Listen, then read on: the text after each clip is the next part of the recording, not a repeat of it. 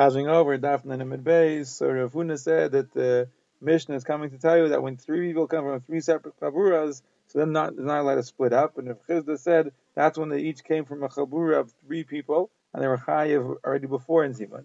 And Rabbi said that's only if they weren't mizamin with the chabur before they left. But if they're mizamin with the chabur before they left, so then the chiyuv of zimun is parach, and they don't have the ability to make a zimun again. And Rabbi said, how do I know this?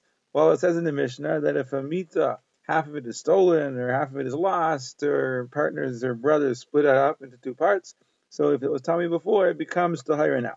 When they put it back together again, so it's makabel tumah mikanu lahaba, but not lemafreya, meaning the tumah that was there before doesn't come back. You see that since when they split up, the tumah went, it doesn't come back. Who did over here when they left the zibur that they were part of and they were mizamin, the chiyuv goes away, and even though they come together and join as a new group, the chiyuv doesn't come back.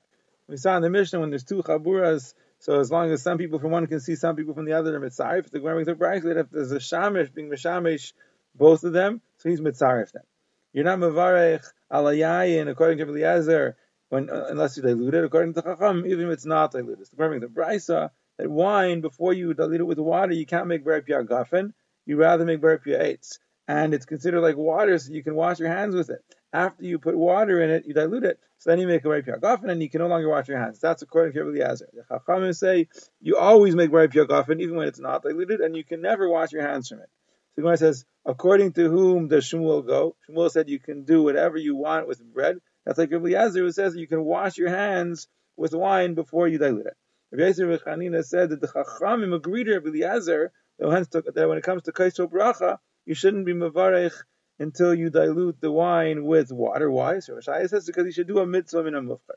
Now, according to the Rabbanan, how do you make a bar biagafen? What's it fit for? It's too strong to drink. So Rabbi says, well, it's good for kuraiti, which is a luntus or a numlantam drink that they would make, and like that you drink it strong. Remember the brisa that four things were said about bread. You can't put raw meat on top of it; it'll ruin it.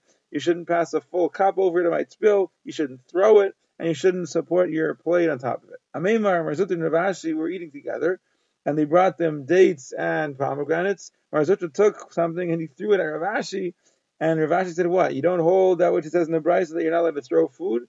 So Mar Zutra said, "That's like bread." So Rav Ashi said, "What do you mean? It says the same way you're not allowed to throw bread, you're not allowed to throw food." But Mar Zutra said back, "No, it says that even though you can't throw bread, you could throw food. So why it's a stira? It's not a stira. It depends. Bread you should never throw, but food, if it's going to become nimas, so then you shouldn't throw it. If it's not going to become nimas, it's okay. Remember, the Brisa you can." Pour wine through pipes in front of the chazan and the kala. You can throw koyas and agazim in the summer where it's not going to get ruined, not in the winter where it's going to fall into the mud and get ruined. But you should never throw loaves of bread, not in the summer and not in the winter. Rabbi Yehuda says if a person forgot to make a bracha, you put food in his mouth without a bracha, so you push it to one side and you make a bracha. Then the Gemara brings three brises. One brise says in such a case you swallow it. Another brise says you spit it out and you make a bracha and then you put it back in your mouth. And the third brisa says you put it to the side and you make a bracha and you swallow it. And the Gemara said it's not shver. The brisa that says you swallow is talking about a liquid which you cannot spit out, meaning after you spit it out you'll never take it back in. The brisa that says that you spit it out is something that's not going to be ma'us, and after you make a bracha, you'll be able to swallow it again. And the brisa that says put it to the side of your mouth is something that's going to become ma'us, but it's a food, so you can put it to the side and make a bracha and swallow it. Now the Gemara wonders, even if it's not going to be ma'us, why can't you also put it to the side? So if Yitzchak Haskasa said in front of Rabbi in the name of Rabbi Yochanan, because it says Yemali Pizza should be full of your praises and not with anything else.